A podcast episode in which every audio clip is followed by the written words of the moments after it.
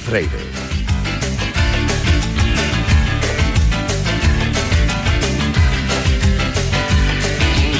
La mañana del 6 de enero es posiblemente la más ilusionante y emocionante del año.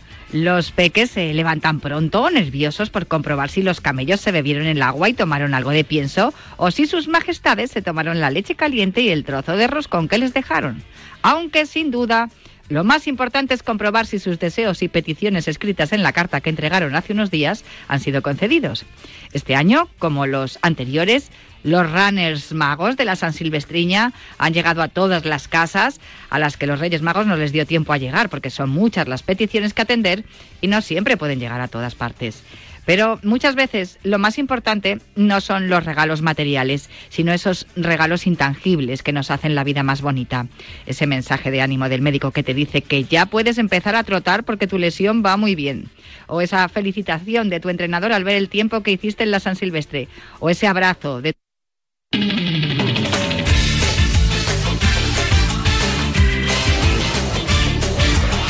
Cuídate Runner con Natalia Freire.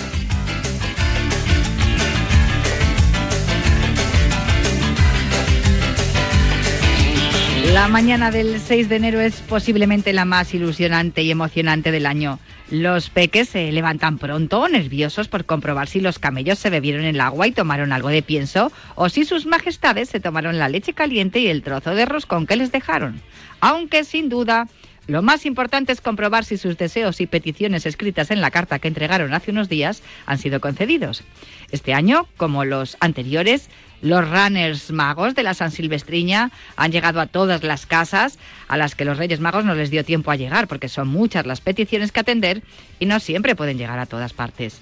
Pero muchas veces lo más importante no son los regalos materiales, sino esos regalos intangibles que nos hacen la vida más bonita. Ese mensaje de ánimo del médico que te dice que ya puedes empezar a trotar porque tu lesión va muy bien. O esa felicitación de tu entrenador al ver el tiempo que hiciste en la San Silvestre. O ese abrazo de tus compañeros al cruzar por fin la meta de tu primera carrera. En mi caso, creo que está claro lo que he pedido teniendo el nombre que tiene este programa he pedido a los reyes salud y algo muy importante, más recursos para todos los médicos, enfermeros y sanitarios en general que cuidan de nosotros, porque si no les facilitamos su labor, no podrán ayudarnos a recuperar la salud si la perdemos. Por eso, en este programa siempre tenemos en cuenta a nuestros sanitarios, os, os recomendamos prácticas saludables y os invitamos a llevar una vida ligada al deporte. Y por eso cada viernes te decimos, cuídate, runner.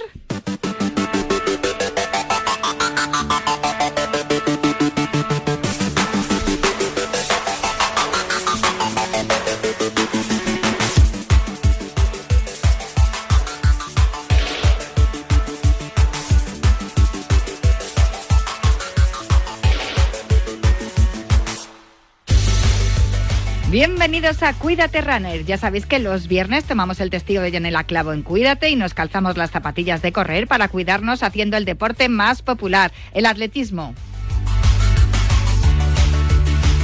A los mandos técnicos me acompaña un día más Víctor Palmeiro, que ya está haciendo que todo suene a la perfección. Y el programa de hoy es un programa muy especial porque estamos en el Día de Reyes. Ya veremos qué es lo que, qué es lo que nos contáis, qué os han traído los Reyes, pero ya, como os he dicho al principio, lo que más necesitamos, lo que más deseamos y lo que siempre pedimos es salud. De salud y de atletismo vamos a hablar ahora mismo con Juan Carlos Siguero. Arrancamos ya.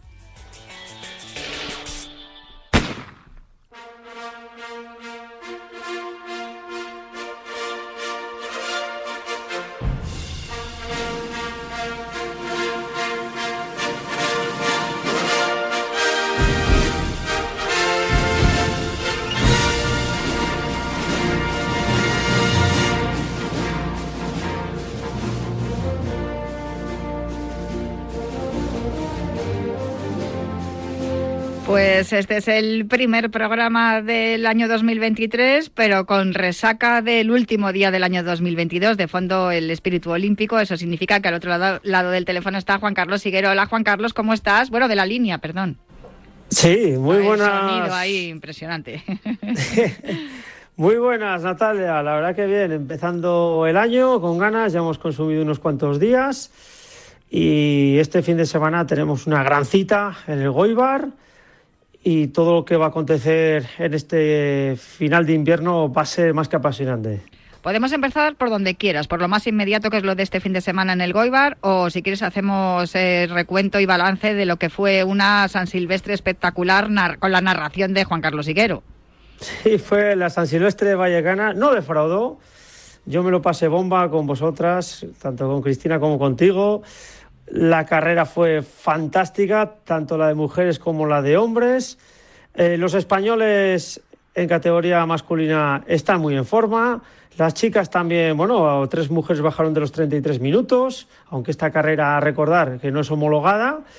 Y volviendo a la categoría masculina, Chetegui, que no falla, ¿eh? este hombre vino aquí a correr, había cierta incertidumbre sobre él, ya que ya cinco meses sin competir.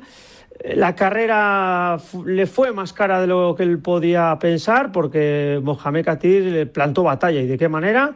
Victoria para Ugandés Chetegui 27-09, segundo Mohamed Katir 27-19 y ojo a Jesús Ramos, fue tercero con 27 mm. Sí, sí, con 27-52 eh, además, les aguantó hasta el kilómetro 6. El ritmo era frenético.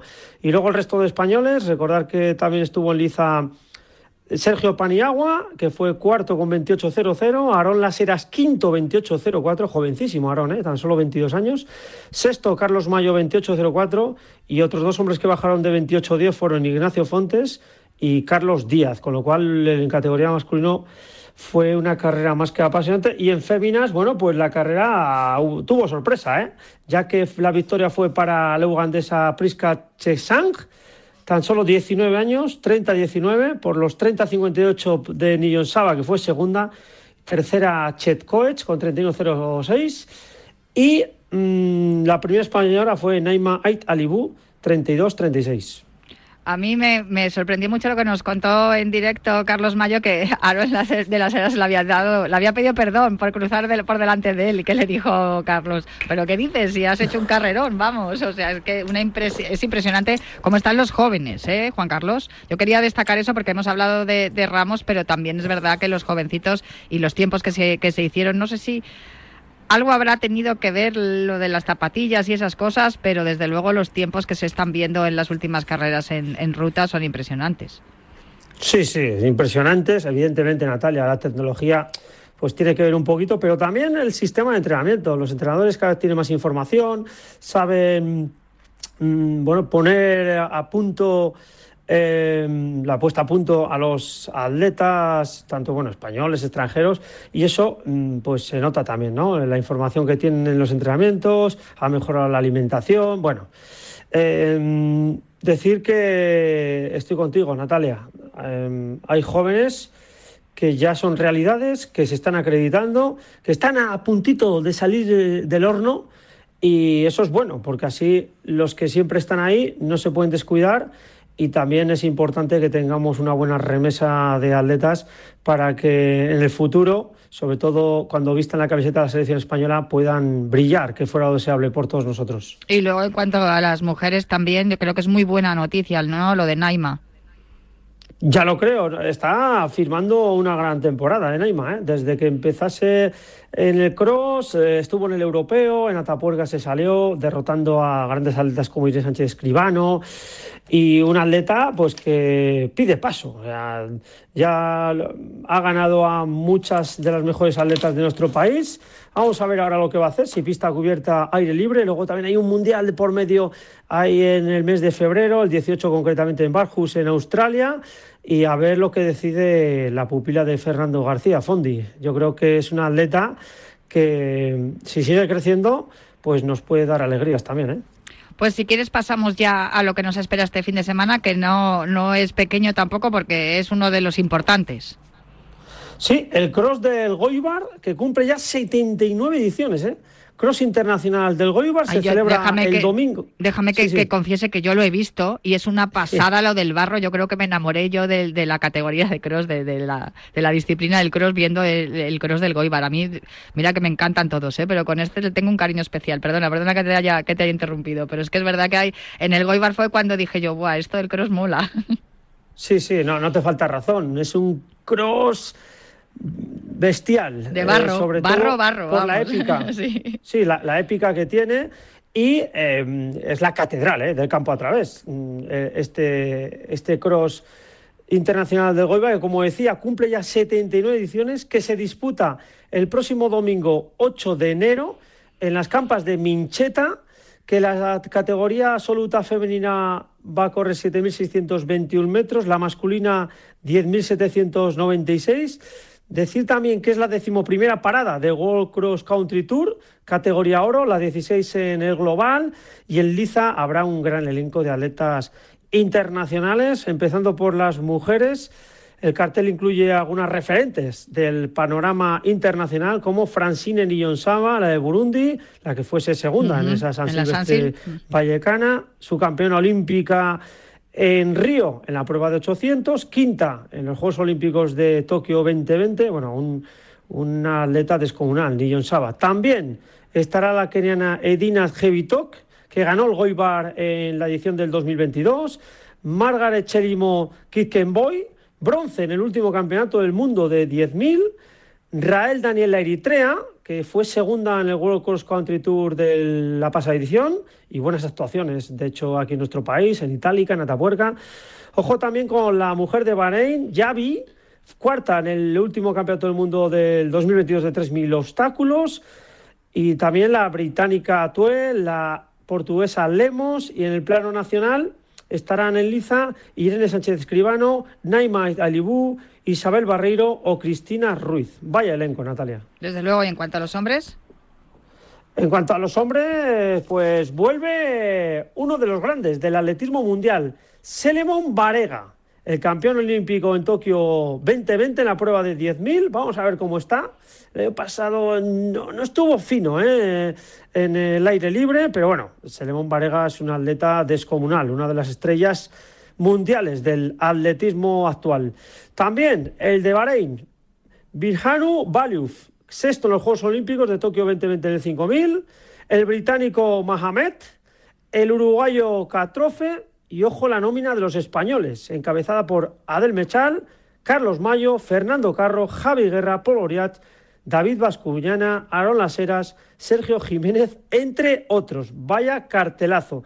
Natalia, decir también que hay que destacar que en este cross del Goibar, dentro de las carreras, eh, habrá eh, un trofeo Mamo Golden, que este trofeo Mamo Golden cumple ya 20 ediciones de sus carreras de la categoría Sub-20, donde este año, además de los españoles, habrá atletas eh, de Inglaterra, Francia, Portugal y Bélgica. Este cross quiere potenciar también esas categorías Sub-20 y que conozcan las bondades que tiene el cross de El Goibar en las campas de Mincheta, que como decías Natalia, es el auténtico cross, el barro, la lluvia. Eh, luego, mm, el público, por ver el cross, paga entrada. Eh, esto no ocurre en ningún otro cross y lo cierto es que aquí hay una cultura tremenda del campo a través. pues eh, muchísimas gracias por trasladarla siempre aquí en Cuídate Runner. Te mando un abrazo muy fuerte porque regalos de Reyes no te voy a mandar, que ya sé que has tenido muchos. Natalia, igualmente pase- que pases un gran fin de semana. Venga, hasta luego, hasta la próxima. Hasta luego.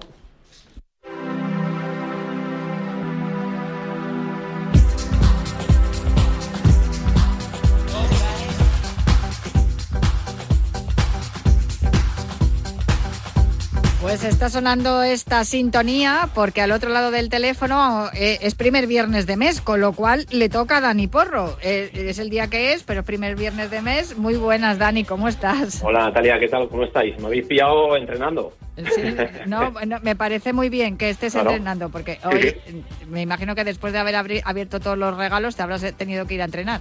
Claro, es- ya es el post San Silvestre, el post casi se acabó casi la, la con lo cual, oye, hay que hacer trabajos de fuerza, que es que ya sabes que, que es una de las cosas que a ti no te gusta, Natalia, pero que hay que hacerlas después de haber competido, haber corrido, haber tenido la fiesta de San Silvestre. Ahora lo hablaremos, es muy importante. Lo llevo fatal, lo de hacer los ejercicios de fuerza. Ya Ya sé que. Frank Benito siempre dice que correr no es solo correr, hay que hacer Sí. más cosas. Y pero sobre todo, ¿qué es lo que hay que hacer después de haber eh, Sí. terminado el año corriendo la San Silvestre?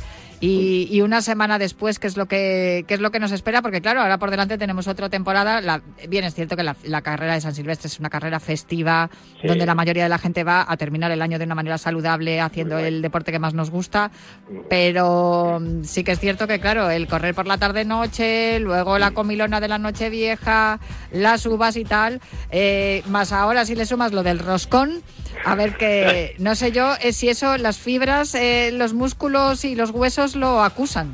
Hay un tutti frutti ahí de cosas, nunca mejor dicho, bastante importante porque en tanto comida, bebidas, exceso de alimentación, porque a veces que tenemos como eh, yo, ¿tú cenas tanto normalmente? No, no jamás. tanto como para Nochebuena, Nochevieja. O sea, yo ya directamente veo los, las mesas y me saturo solo de ver tanta comida, ¿vale? Entonces, es una barbaridad. Pero bueno, yo con el, el 4% de lo que como en Nochebuena me como medio mes, ¿sabes? O sea, que no necesito tanto. Yo creo que al final hay, un, eh, hay una pauta que yo creo que es importante, que, muy poco, mucha, muy poca gente lo hace, porque al final yo entiendo que la San Silvestre hay muchísima gente acabando, todo el mundo luego ya tiene prisa para irse a sus casas y demás, que es lo que siempre, que siempre discutimos, que para cualquier deportista yo creo que es importante, cualquier persona que haga deporte lo, tendría que valorar, etcétera, que es el famoso estiramiento, ¿vale?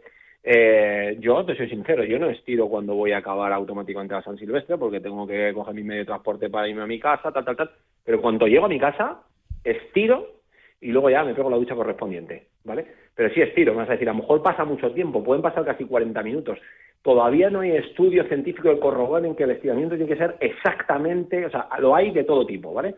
Yo he leído muchos de todo tipo, de universidades de todo el mundo, y no hay una ciencia exacta que te diga que tienes que estirar inmediatamente después cuando acabes, ni 20 minutos más tarde, ni media hora más tarde, y a lo mejor incluso una hora más tarde. De hecho, hay estudios que sí he leído yo de un par de universidades americanas que te hablan que pasado la hora podrías estirar y te vendría incluso casi mejor, ¿vale? Yo empleo a veces que tengo poco tiempo, pero lo estiro, ¿vale? Pero estiro la musculatura. Y cuando no tengo tiempo, pues a lo mejor tengo que estirar un poquito más tarde. Pero sí acabo estirando la musculatura. Con lo cual, para acabar, yo sí recomendaría el estiramiento. Eh, la, semana ya pasada de la San Silvestre, como bien hablamos en la precompetición de la, de la carrera, estirar un poco patas o movilizar un poco el sistema el muscular, musculoesquelético, intentar hacer los entrenamientos que hacíamos incluso a un poquito de ritmo más bajo para que los músculos que tienen memoria digan, eh, que este señor nos ha parado, que se ha atiborrado o esta señora se ha atiborrado, pero eh, tenemos que seguir funcionando, que sigas haciendo mm, incluso a ritmos, ya te digo, más bajos, no hay que apretar para nada, aunque hayamos acabado bien. Yo creo que lo más importante es correr un poquito ritmos más bajos, porque sí es cierto que en Navidad, por, por lo general, no todo el mundo, hay gente que es muy constante, el, el ritmo de entrenamiento baja bastante. Eso es un error, pero bueno, yo sí diría de meterle entrenamiento, seguir entrenando, Incorporarlos en ejercicios de fuerza si no se hacen, obviamente, propiocepción, equilibrio, flexibilidad, trabajo de core, trabajo de cadera, eso es muy importante. Incluso esa semana eh, final de la San Silvestre, que nos va a venir incluso bien, sin yo ser nutricionista, pero teniendo un poco pautas de nutrición por compañeros, eh, bueno, se suele recomendar pautas de nutrición para desinflamar toda la musculatura y desinflamar el hígado, el riñón y todas estas cosas, bueno, pues que puede ser desde la famosa piña, incluso, pues bueno, pues, pues, pues, eso, que se ponga en contacto con un buen nutricionista y que le diga, oye, necesito desinflamar todo intestinos y demás de la carrera de las comilonas excesivas y nos va a venir muy bien para luego poder recuperar. El estiramiento, si vamos a hacer el trabajo de fuerza, me pasa tres cuartas de lo mismo. No secarnos esa misma semana después de la San Silvestre en ponernos a hacer un trabajo mucho más potente de tren inferior, ¿vale? Porque no es necesario, sí seguir haciéndolo, tus cuádriceps, tus isquiotibiales, tu trabajo en sentadillas, isométricos, etcétera, etcétera, seguir haciéndolos, pero bajar un poquito el ritmo para cuando ya hayan pasado aproximadamente 7, 8 o 9 días más o menos, ya si queremos meterle intensidad sin lesión, obviamente, si no hay lesión, ahí sí ya puedes empezar a hacer un trabajo mucho más intenso para preparar la siguiente carrera que puedes tener o simplemente para tener un plan de entrenamiento adecuado y eh, los entrenamientos también que vamos a realizar eh, post competición ya, cuando ya hemos acabado ya la competición, sí entrarían un poco más en el famoso caco, ¿vale? Andar al principio bastante, tener en cuenta que vamos van a bajar ya más las temperaturas aún, no sabemos qué tiempo va a ser, con lo cual intentar de alguna manera bajar ritmos un pelín, andar, correr, pero no intentar, joder, porque hay también mucho mucha psicosis en no he hecho la carrera que yo quería, o no la he acabado, o no he hecho el tiempo que yo quería, con lo cual voy a ganar todo lo que no he ganado en un montón de tiempo, lo voy a intentar ganar en dos semanas porque ahora me ha dado el, ¿cómo lo llaman? El efecto turrón, ¿no? Sí, que ahora que me voy a recuperar ahora, encima ahora que estamos en enero y todo el mundo hace los, los buenos propósitos para el nuevo año, haber empezado en septiembre, que es cuando hay que... Claro. Pero es igual, ¿eh, Natalia? Sí, sí, es a, a, la precompetición como a la postcompetición. Todo lo que no has ganado, ahora lo que ganar en dos días. No, vamos a ir poco a poco y bueno, pues oye, no, hemos sacado el ritmo, no hemos sacado la carrera, no pasa nada, eso no es un problema de ningún tipo, por, por suerte, por desgracia, no nos dedicamos a ello. Bueno, lo vamos a ganar poco a poco. Ahora sí que tenemos tiempo. A lo mejor en la precompetición la barrera esa psicológica está ahí, pero ahora en la postcompetición no vas a tener ningún tipo de problema, porque ahora es cuando vas a tener tiempo para hacer los trabajos de fuerza, para hacer los cacos, para hacer farleys, para hacer series, para poder ganar un poquito mejor zancada, sobre todo muy importante en prestar la atención más al tiempo, al cómo lo hemos hecho, eh, por qué no hemos llegado, por qué hemos llegado fatigados a la biomecánica que desarrollamos de la zancada. Es decir, para un corredor, yo siempre digo lo mismo. Cuando tratamos o entrenamos triatletas, es complicadísimo hacer tres, eh, tres ejercicios distintos. Para mí correr y nadar es muy difícil, hacerlo muy bien, me refiero. O sea, yo tengo corredores expertos de hace muchísimos años y su biomecánica de la carrera de la zancada, la cadencia, cómo vuelca la cadera, cómo levanta la rodilla, cómo pisa el pie contra el suelo, no es buena, pero bueno, son buenos corredores, ¿vale? Pero porque digo, más que biomecánica y técnica de carrera es corazón, ¿vale?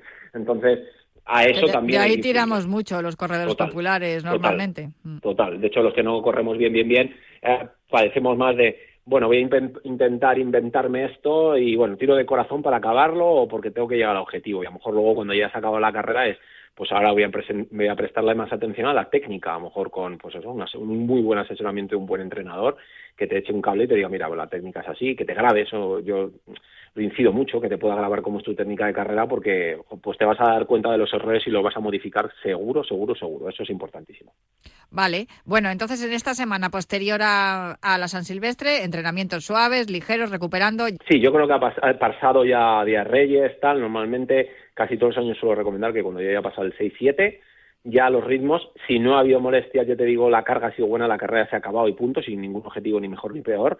Eh, si queremos aumentar el ritmo, queremos, tenemos un objetivo final que es a lo mejor correr más deprisa, llegar a una marca o simplemente tener una muy buena técnica de carrera, que es mi caso, más que acabarlo o tener un objetivo principal de, de, llegar a la meta en un, tiempo. Eh, sí, ir aumentando los ritmos poquito a poco, ¿vale? Pero ya te digo que prefiero más saber que es una buena técnica y empezar con trabajos de fuerza si no se han hecho, que voy a correr rápido porque sí, ¿vale? Porque eso me lo puede dar las series, ¿vale? Intentar hacer series o Farley me va a echar más una mano que, que, que, el intentar hacer, no, no, voy a llegar y voy a intentar hacer una carrera larga de 5 kilómetros porque no he llegado bien y lo voy a hacer a un ritmo mucho más bajo de lo que estoy acostumbrado. Yo, yo abocaría más por eso. Lo que no haría, Natalia, es al principio eh, para el día 7, 8, 9, meterle cuestas, que también nos suele pasar mucho a nivel psicológico, que el corredor nos llama y nos dice, nos dice ¿sabes qué me ha pasado? Que la avenida de Albufera me ha costado un montón subir esa cuesta o las dos o tres cuestas que haya más, con lo cual, como me ha costado, voy a hacer cuestas. Sí, está muy bien que a nivel psicológico te quieras preparar para algo que has sufrido y lo vas a preparar, me parece estupendo, pero no pretendas que la primera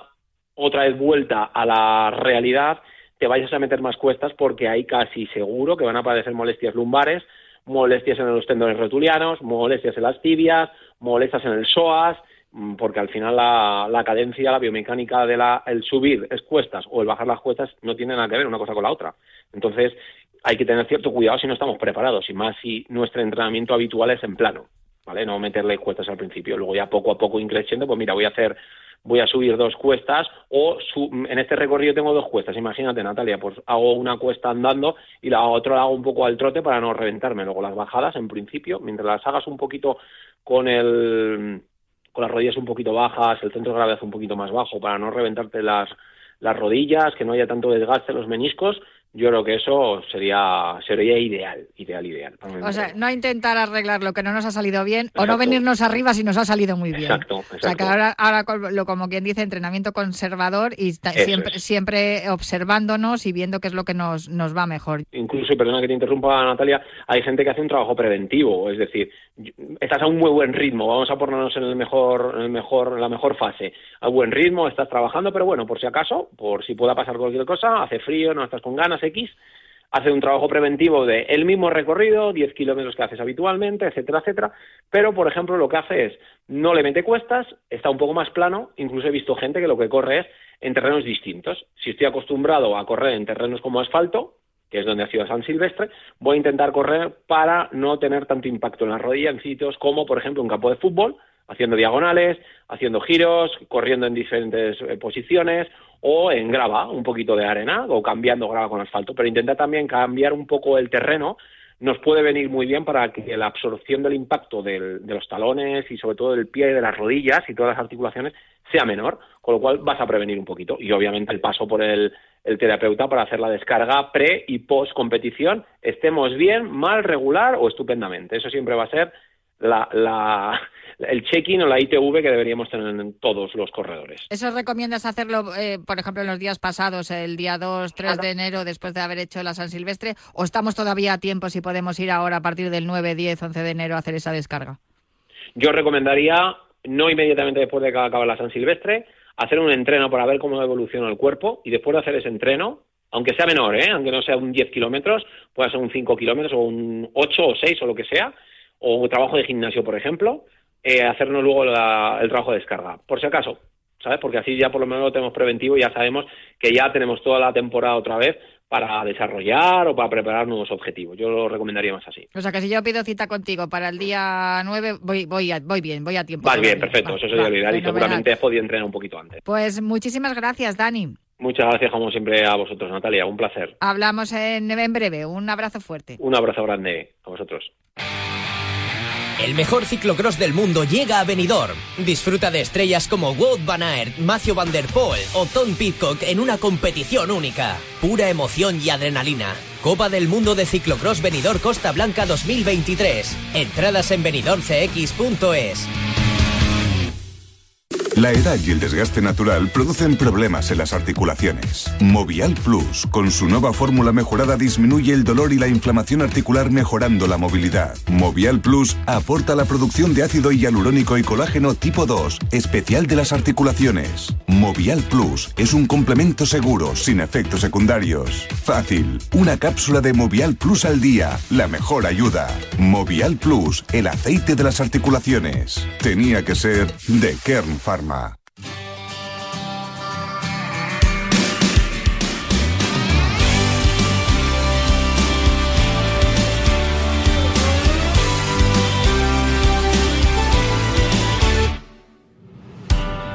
marché sin saber si le volveré a ver, sin pedirle las señas, porque sé que al final lo de ayer solo ocurre una vez y que a veces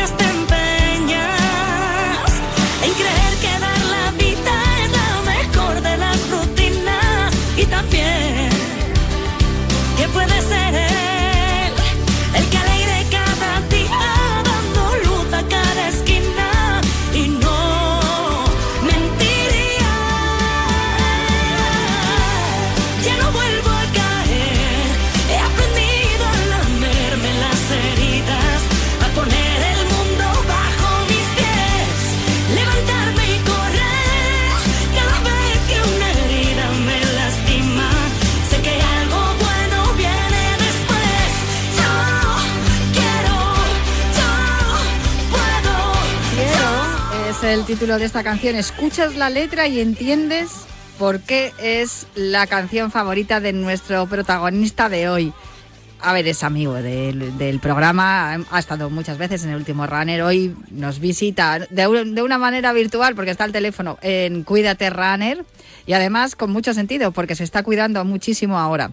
Bueno, los que ya sean fieles de este programa en las eh, ya siete temporadas que llevamos, pues eh, seguramente que sabrán que estoy hablando de Juanmi Esteban. Juanmi, ¿cómo estás?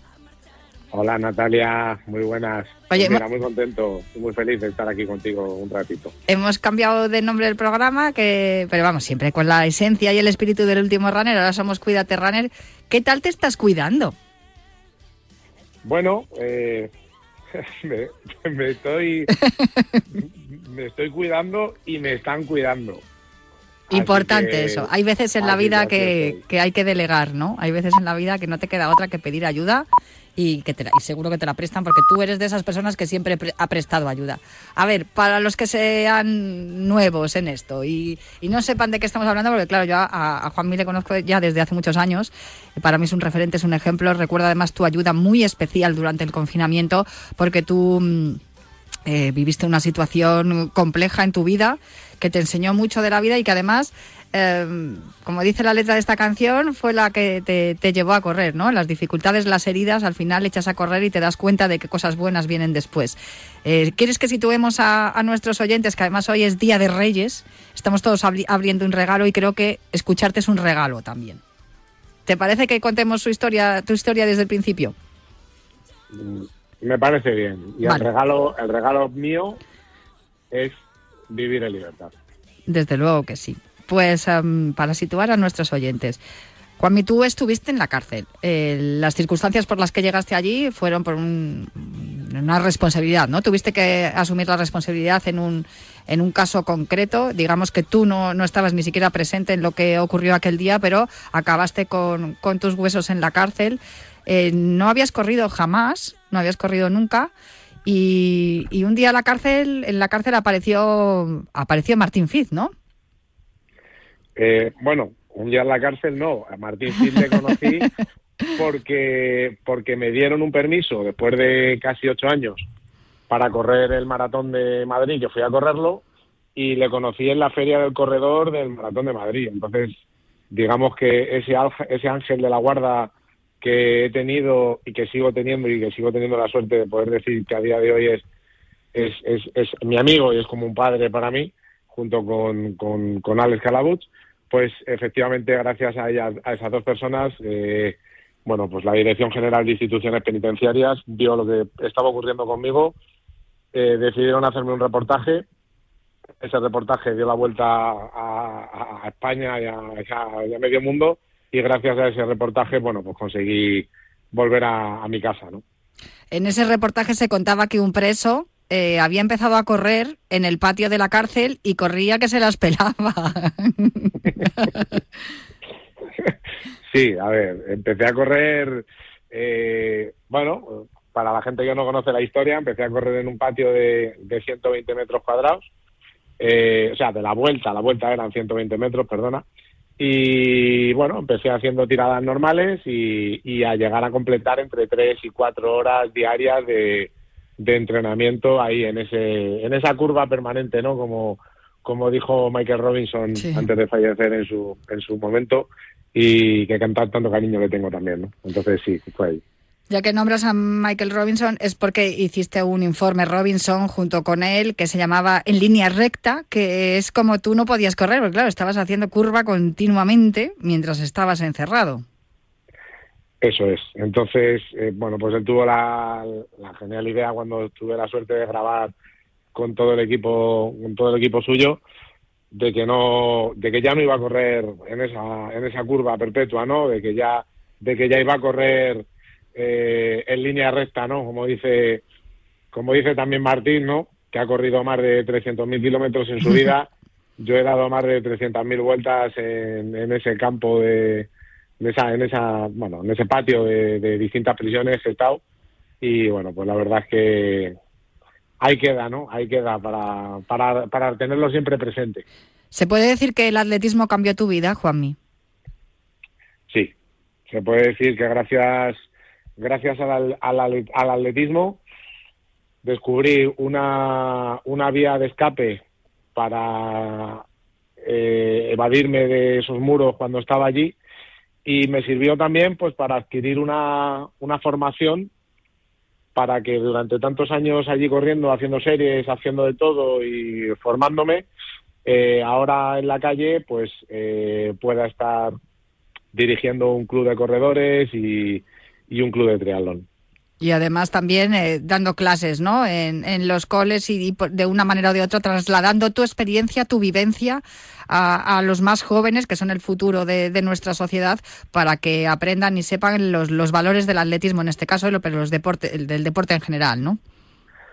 Sí, a ver, em, yo allí he trabajado mucho tiempo, eh, sin darme cuenta, ¿no? Pero he trabajado, he trabajado el coco, diciéndolo así, ¿no? La cabeza eh, haciéndome fuerte eh, mentalmente y bueno, y con muchas carencias y sin ayuda, ¿no? Hasta que, bueno, pues hasta que aparecieron eh, Martín y Alex, ¿no? y mi primo, ¿no? Que es el que me, metió la, primera zapatilla a recorrer y la ropa. Entonces, mm, ¿qué he intentado yo y qué sigo intentando? Y que ahora hablaremos un poco de ello. ¿Qué he intentado? Intentar ayudar, bueno, intentar ayudar no, ayudar a, todo, a todo el que buenamente quiere coger esa ayuda que brindo y hacer cosas solidarias, todas las que pueda y más. Eh, tengo muy buena vinculación eh, y tengo la gran suerte de poder también tener amistad con, con Dani Rovira y con Dani Solano y Clara Lago de la Fundación Ocho Tumbao y bueno, pues hacemos un montón de cosas solidarias, son una gente de 10, se dejan el alma por ayudar y por ayudar y por ayudar. Y bueno, pues he tenido la suerte de que me hagan un pequeño huequecito ahí en esa gran familia que son y poder estar aportando mi granito de arena para ayudar a todas las personas que, que lo necesitan en proyectos muy chulos eh, que vamos, que ni me lo pienso y, me meto con ellos a, lo que sea, porque sé que, que, la repercusión que va a tener la gente eh, de ayuda va a ser muy grande. Desde luego que sí. Sin embargo, ahora lo tienes un poco complicado. A ver, puedes eh, ayudar en la distancia, porque creo que has tenido un problemita, ¿no? De físico. Bueno, a ver. el problemita es gordo. Explícanos. el último fin de semana de mayo, gané el medio Ironman de Tarragona, quedé primero de primero, primero de todas las edades, de todos los grupos y todo, gané. Y, a la semana me empecé a quedar un poco cojo de la pierna izquierda, yo no noté nada. Tuve una rotura en el menisco, ligamento cruzado, tal, bueno, casos que me operan. Y como al mes, estando en mi segunda casa, en Lanzarote, que estaba allí disfrutando unos días de tranquilidad, de repente la pierna derecha me hizo un clac vengo a Madrid, me miran y me dicen que tengo el menisco de esa pierna roto. Entonces, bueno, me operan, me dicen que está todo bien, empiezo a tener más o menos una vida normal y yo seguía con dolores, con dolores, con dolores, con dolores. Y ya a base de dar vueltas y dar vueltas porque yo iba a los médicos y no me, no me solucionaban nada, eh, me daban largas porque realmente no sabía ninguno lo que tenía. Y bueno, pues gracias a, a un centro nuevo que han abierto en Madrid, que se llama Clínica Olimpia, que pertenece al grupo Quirón. Eh, fui a que me viera el equipo de, Manuel Leyes, del doctor Leyes, y bueno, pues me vio Eulogio Martín Buenadicha hmm. y me hizo una resonancia de la pierna. Entonces, según me hizo la resonancia, claro, mm, la resonancia que me habían hecho anteriormente, eh, las resonancias que hacen hoy en día, por decirlo así, pues tienen una calidad de imagen muy bajita, ¿no? Entonces, en este centro de abierto, que ahora explicaré un poco de qué va, eh, tienen una máquina que es mm, la pera y, claro, cuando me hicieron la resonancia, pues vieron la lesión que tenía, ¿no? Vieron que tenía eh, un edema óseo en, la meseta de la tibia, un edema óseo en el cóndilo del fémur, o sea, las dos pelotitas que hay abajo del fémur, donde la rodilla, eh, una fractura por estrés en la meseta de la tibia y me dieron una lesión en el cartílago. Entonces, claro, eh, me dijo que había dos opciones. Una, olvidarme de correr ya para siempre, porque ya no podría volver a correr.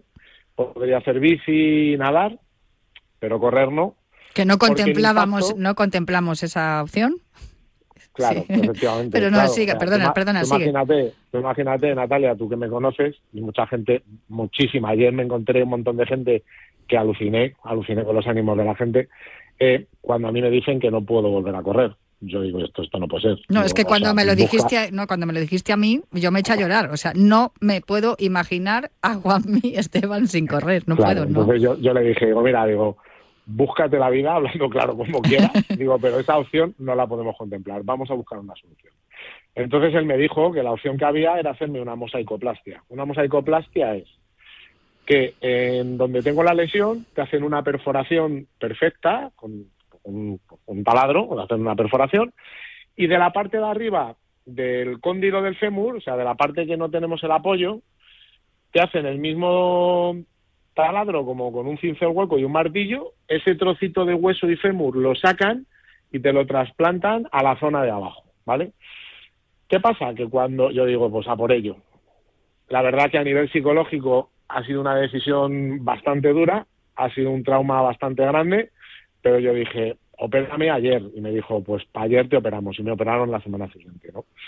Cuando a mí me meten en el quirófano, eh, bueno, conocen un poco quién soy, que es de agradecer por parte de ellos, y en principio me iban a poner una sedación, me iban a poner una epidural, me iban a hacer un bloqueo en la pierna, y bueno, llegó el anestesista y aluciné un poco, ¿no? Porque me dijo, mira, te voy a hacer una virguería, algo que no, que no se suele hacer. Digo, ¿qué vas a hacer? Yo estaba cagado, claro. Las otras veces me, me durmieron y no sabía de qué iba, ¿no? Entonces me dice, mira, dice, te voy a poner una epidural y te voy a dormir solo la pierna que te vamos a operar. Dice, ponte de lado. Me pinchó, yo, yo me quedé alucinado. Me durmió la pierna y en dos pantallas grandes, mientras que me estaban operando, vi todo lo que me hicieron. O sea, fue una experiencia brutal. Bueno, No, pues no, por- ahora entiendo por qué explicas también todo lo que te han hecho, porque vamos, lo estabas Claro. viendo. porque lo vi, efectivamente. Entonces, cuando me abren, se dan cuenta de que no tengo una lesión y una perforación, sino que tengo cuatro. Ay, Dios. Entonces, claro, eh, me han tenido que hacer una reconstrucción bastante grande de lo que iba a ser una simplemente quitar un tapón y meterlo en otro lado para que la gente lo entienda a lo bruto. Eh, me han tenido que meter tres y tengo otro en la meseta de la tibia que ese no tiene cura. Pero bueno, me han dicho que está en una zona que no me va a afectar y que creen que no me va a molestar. ¿Qué pasa?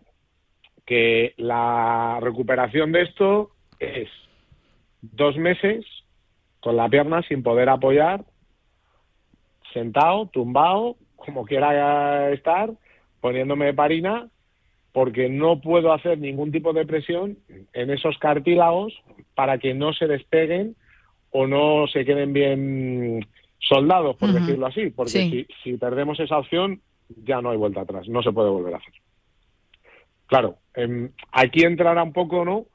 Lo que yo quiero, lo que yo quiero un poco argumentar, ¿no? Es decir, ¿cuánta gente hay, sea deportista, sea sedentaria, sea deportista de élite, ¿vale? Que puede tener una operación de rodilla, de espalda, que puede sufrir una enfermedad, que puede tener un cáncer, que puede tener algo que le impida de lo que es una vida normal y que se vea dos, tres, cuatro, cinco meses sentado en un sofá o en una cama sin poderse mover y eh, tener que vivir con eso, ¿no? ¿Qué pasa?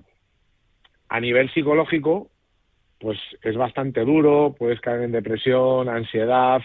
Entonces hay que saber gestionar todo eso, hay que luchar contra todo eso. Hay que intentar ponerte pequeñas metas diarias, que es lo que yo estaba haciendo, ¿no? Pequeñas metas diarias, intentar distraer la cabeza, intentar mantenerte ocupado con cosas, eh, no perder la ilusión, no perder nunca la esperanza y eh, confiar en las manos de los que de las personas con las que me encuentro yo actualmente no cuando cuando a mí me operan a mí me valora eh, Ángel Basas que es el jefe de fisios de la Federación Española de Atletismo y Fernando Reyes jefe de fisios del Madrid 20 años vale entonces me ven ellos y me dicen Juanmi conocemos tu historia hemos visto el informe Robinson sabemos quién eres y vamos a hacer todo lo posible porque vuelvas a correr, partiendo de la base de que no sabemos lo que va a pasar cuando a ese cartílago le pongamos carga. Pero con la tecnología que tenemos, en Olimpia, que es, yo creo que en toda en España o en Europa no tienen la tecnología que tienen allí, es imposible, tienen todos los medios que la gente no conoce y yo animo a que todo el mundo visite o la web o la instalación para que vean que a lo mejor en clínicas más modestas o en sitios más modestos, por el coste que tiene, no pueden llegar a, tener la tecnología que tienen allí. Y a lo mejor una persona de no poder andar a poder andar puede ser que esa recuperación que la vayan a hacer con esos medios que tienen allí lo puedan conseguir, ¿no? Entonces, bueno, eh, se pusieron a ello, me han diseñado un programa eh, en coordinación con, con Eulolio, con el traumatólogo que, que me ha operado, y con Jaime Asensio, que es el, em, el entrenador personal que me han puesto. Entonces, bueno, con ese programa yo voy todos los días, unos días me trabajan a nivel de máquinas para todo el tema del edema óseo y el tema del cartílago con las últimas tecnologías que, que tienen allí. Y otro día estamos haciendo entrenamiento sin carga, con gomas, con pelotas, tumbado, eh, en camilla. Ayer tuve la primera sesión en piscina con ellos de poder movilizar un poco la pierna, ¿no? Entonces, bueno, eh, cuando yo acudo a la primera revisión con el doctor después de dos semanas para quitarme los puntos, Mm. claro, me, va, me quita los puntos y me dice, venga, dice, vamos a ver eh, si eres capaz de doblar la rodilla, a ver cuánto puedes. Y yo cojo, Natalia, tú ya que me conoces, te imaginas, ¿no? Y yo cojo y hago con la rodilla, traca, y la doblo hasta el culo. Entonces el tío, el tío se queda loco y me dice, ¿qué has estado haciendo? Digo yo, en el sofá sin moverme, nada. Digo, de hecho, el otro día me han regañado porque me han dicho que tengo que darme a la pata coja, aunque sea un paseíto de un par de minutos, por la heparina y tal, para evitar. Digo, así que estoy sin moverme nada. Y me dice, nada, dice, entonces está yendo a un fisio o algo, dice, porque es imposible que tu pierna, después de la cirugía que hemos hecho, se haya eh, recuperado de esta manera y, la puedas doblar. Digo, bueno, pues de verdad que no he hecho nada. Estuvimos ahí un rato de risas, no risas. Bueno, a tu favor tienes tu, tu cuerpo y tu musculatura brutal que, que vamos, es que, es que estás como un sable y, y, vamos, y flexible y fuerte como, como un junco. Lo, lo cierto es que eso también ayuda, claro. Imagino que el, el equipo de- del doctor Eul- Eulogio Martín Buenadicha, que le conocemos en, en este programa y sabemos de su buen hacer, eh, ya confiaba en que tu recuperación sería, sería más rápida teniendo en cuenta tu, tu, eh, tu estado físico, ¿no? Como estás tú, que estás como una máquina. Bueno, yo creo que él tenía sus dudas, yo también las mías, porque ha sido una operación bastante heavy, ¿no? Eh, es la peor operación que se puede hacer por la recuperación, no por nada, porque los cartílagos no están conseguidos todavía, entonces no sabemos qué, qué va a pasar. Pero bueno, cuando me hacen el primer test para hacerme la programación de recuperación, yo parecía que estaba en la NASA lleno de cables por todos los lados alucinando. Eh, claro, me hacen una valoración y me dicen, dice, tú sabes, me llama Fernando enseguida al acabar y me dice, ¿tú sabes lo que pierde de masa muscular un futbolista, una persona cuando la operan? Dice, entre un 40 y un 70%. ¿Cierto? Y de fuerza, de una pierna a la otra. Digo, ah. Dice, ¿sabes cuánto has perdido tú? Digo, ni idea. Me dice, un 7%. Bueno, es que ya te "Estoy digo, la alucinando". genética, la genética ayuda y el entrenamiento que tú haces, claro, que eso, eso eh, tiene que, pues mira, para que veas que no ha sido en, en vano. Em, me imagino, conozco la, la clínica Olimpia, de hecho es que esta semana pasada, en, en estos días he visto algún reportaje que, que han hecho en Telemadrid sobre también, que creo que tienen también departamento psicológico y no, no sé si te están ayudando también en ese, en ese sentido porque eh, lo que estabas hablando de gestionar eh, esta situación que te está impidiendo hacer lo que más te gusta en este caso, que es correr, del mismo modo que yo te pedí ayuda durante el confinamiento para que nos dijeras a los oyentes que estábamos metidos en casa cómo podíamos resolver esa situación, ya que tú habías pasado tanto tiempo también encerrado y, y no podías correr en línea recta. Supongo que eh, desde, desde Olimpia, aunque tú manejas bien esta situación, también te estarán ayudando en ese sentido, ¿no? Sí, a ver, eh, Arturo García, que es el, el psicólogo de alto rendimiento que tiene, que tiene la clínica, eh, vamos a empezar a trabajar también un poco eh, pues todo esto, porque aunque yo de mente soy bastante fuerte, sí que he tenido algún episodio de ansiedad, por eso eh, este mensaje que yo quiero mandar de que luchen y luchen y luchen y de que y que no pierdan la esperanza y que pongan todo la carne en el asador. Y que confíen y que confíen en los profesionales, que los hay muy buenos y los tenemos además aquí en España, o sea, que es que no Eso hace es. falta irse fuera. Tenemos el, doctor Martín Buenadicha, tengo que decir, además te lo te lo confieso que a mí me vio, fue también el que me recomendó que me operara del menisco, me dijo, "Es que tienes que hacerlo porque eh, te impide hacer tu vida normal." Y es de estas personas que igual que el doctor Juanjo López, que es también traumatólogo de, de Alcaraz, que lo tenemos ahí en Murcia, son de estas personas que han dejado de decir, abandona la práctica, no puedes hacerlo, no puedes, no puedes, no. Te dicen, vamos a intentar que vuelvas a hacerlo. Entonces, esa, esa también es una manera de, de, de potenciar ¿no? esa fortaleza mental y decir, oye, si tengo gente que confía, ¿cómo no voy a confiar yo? Claro, a ver, yo cuando fui la del primer día y hablé con él y me explicó todo, yo llegué a casa en shock y al día siguiente volví a ir otra vez, pedí cita y quise hablar otra vez con él porque quería eh, que me explicara un poco todo, o sea, para que te hagas una idea, Natalia, y la gente que está oyendo, un ligamento cruzado eh, del 100% de la gente que operan, a lo mejor un 80, bueno, según me dijeron, un 80% de la gente vuelve a hacer deporte, un 20% no. De esto el porcentaje es muchísimo menor de la gente que vuelve a hacer deporte. Y yo estoy seguro de que yo voy a ser una de esas personas que vuelvan otra vez a hacer deporte. Entonces, eh, fue a nivel emocional, fue muy grande el impacto, ¿no? Porque de estar entrenando a lo mejor tres, cuatro, cinco, seis horas diarias, mm, vivir para ello, dedicarme a ello. Eh, yo no soy un atleta profesional como pueda ser Javier Gómez Noya o como pueda saber ser Rafa Nadal. Bueno, yo soy una persona que eh, vengo de una familia humilde, que me he tirado muchos años eh, desafortunadamente en prisión, que no, no daban un duro por mí, que he ganado dos medios Ironman en España, cosa que está al alcance de muy poquita gente, y yo lo he conseguido, que he estado en un campeonato del mundo representando a mi país, ¿eh? que es algo también muy, muy bonito de vivir, y que ahora he tenido un bache, como otros que he tenido en mi vida, y- y sé que estoy con los mejores, y sé que tengo el mejor apoyo, y sé que lo vamos a conseguir, y sé que vamos a volver a, salir adelante. Yo este año, yo este año tenía como objetivo hacer el Ironman de Lanzarote para coger una plaza para ir al Campeonato del Mundo, otra vez, y hacer ese Ironman por un, por un niño que murió hace muy poquito, que estuve haciendo la, la milla de Madrid con él, caminando, porque no la pude hacer corriendo, empujándole en esa silla de ruedas, unas semanas antes de que muriera, que era Dani, Mm, que era un niño con el síndrome de la piel de las alas de mariposa. sí, lo recuerdo. Lo recuerdas, ¿no? Sí. Entonces, eh, ese Ironman iba por Dani. Este año yo no lo he podido hacer, pero el año que viene, ese Ironman va a ir por él. Y lo voy a hacer entero por él. Y me voy a volver a clasificar al Campeonato del Mundo por él si mi pierna, si mi pierna puedo volver a correr. Si mi pierna vuelve, vuelve a funcionar, que no tengan duda de que voy a estar ahí dando guerra y de que voy a ir a por todas. Y quiero dar una pequeña una pequeña eh, premisa, si me dejas, Por supuesto. de, de- de- de- de todo esto.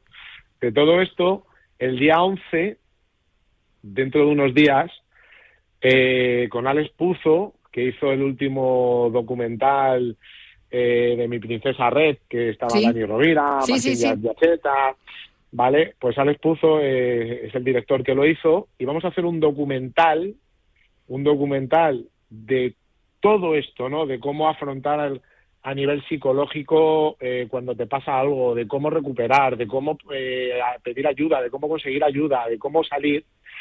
Y lo vamos a emitir en televisión española, ¿vale? Seguro que luego lo emitiremos en muchos más sitios, pero lo vamos a poner ahí para que a toda la gente que le pueda llegar, eh, igual que hoy estamos haciendo, y muchas gracias, eh, Natalia, por, por esta oportunidad con, con Radio Marca, eh, de que toda esa gente que, que pueda estar fastidiada, con dolencias o tal, pues lo oigan y como otras veces le ha pasado incluso a ti, que me digas, pues mira, he oído esto y me he puesto unas zapatillas y he salido a correr.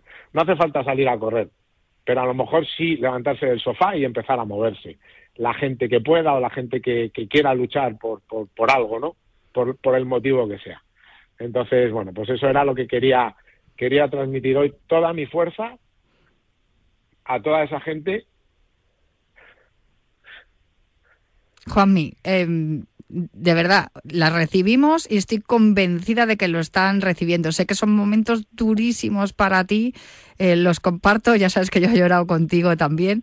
Hoy es un día muy bonito, es un día de mucha ilusión, por eso me parecía eh, bonito hablar contigo en este día, día de Reyes.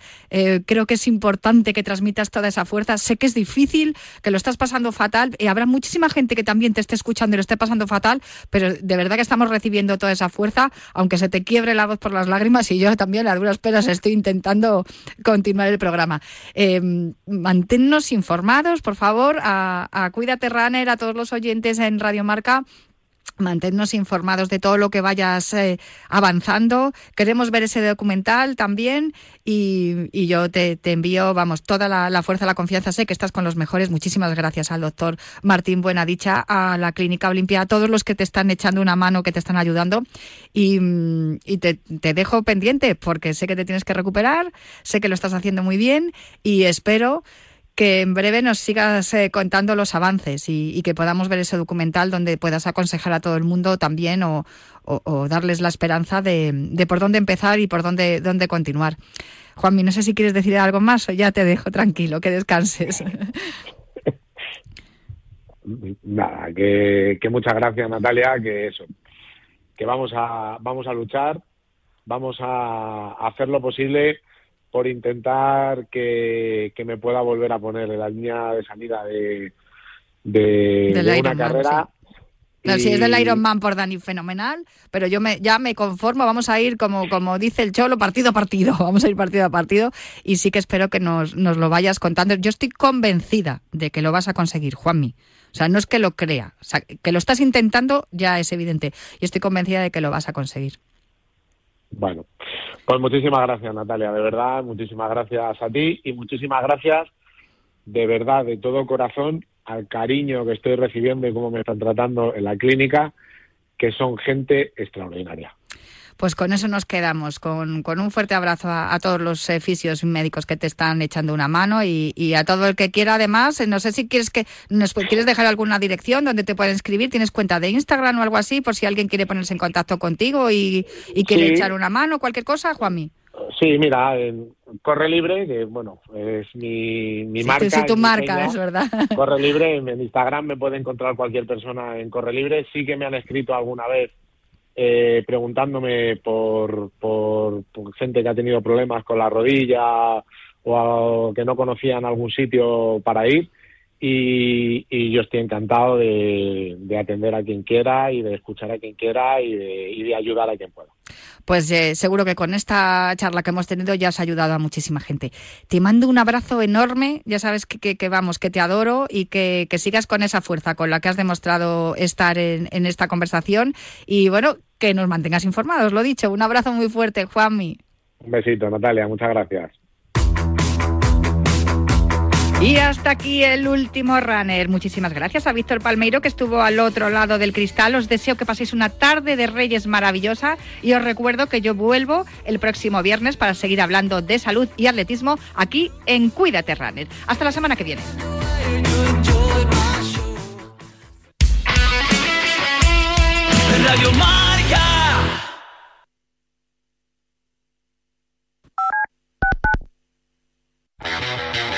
Los viernes de 3 a 4, Yanela Clavo le pasa el testigo del Cuídate a Natalia Freire, que junto a Juan Carlos Higuero, Dani Porro, Fran Peneito y Lorenzo Albadalejo recorrerán la distancia entre el atletismo y la vida saludable para que todos nos cuidemos practicando el deporte más popular, el atletismo. No lo olvides. Cada viernes te esperamos con una carrera popular en forma de programa de radio en la que te animamos diciendo Cuídate Runner.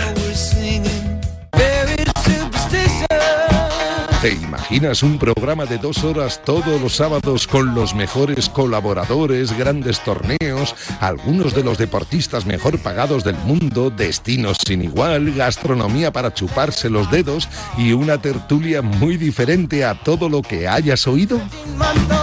Pues todo lo tienes en Bajo Par, en el programa de golf de Radio Marca.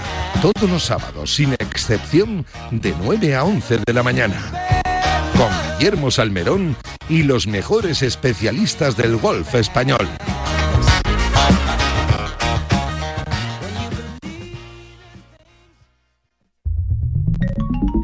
Servicio de WhatsApp de Radio Marca. Buenos días, Chuli. 628 26 90 92. Buenos días, Super Bowl. Envía tu nota de audio y cuéntanos tu opinión, sugerencias y quejas. Buenas tardes, Amaro. Porque tú haces la radio. Buenas tardes, pizarreros. 628 26 90 92. Vicente, buenos días. Participa en la radio del deporte. Buenas tardes, Radio Marqueros. Te estamos esperando. Bueno, ahí lo dejo, ¿eh?